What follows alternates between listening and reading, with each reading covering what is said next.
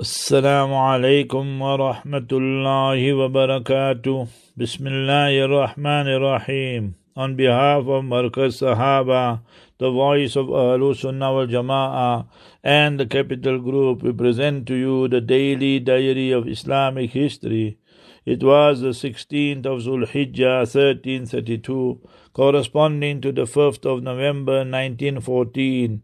It was World War One. France and the British Empire declared war on the Ottoman Empire. This was their jealousy and hatred for the Muslims. Similarly, on the 16th of Zulhijjah 1336, 22nd of September 1918, General Allenby leads the British Empire against the Ottomans, taking over the cities of Haifa, Nazareth in the Palestine and today occupied Palestine. May Almighty Allah decimate and annihilate these enemies of Islam. Ameen Ya Rabbal Alameen. Assalamu alaikum wa rahmatullah.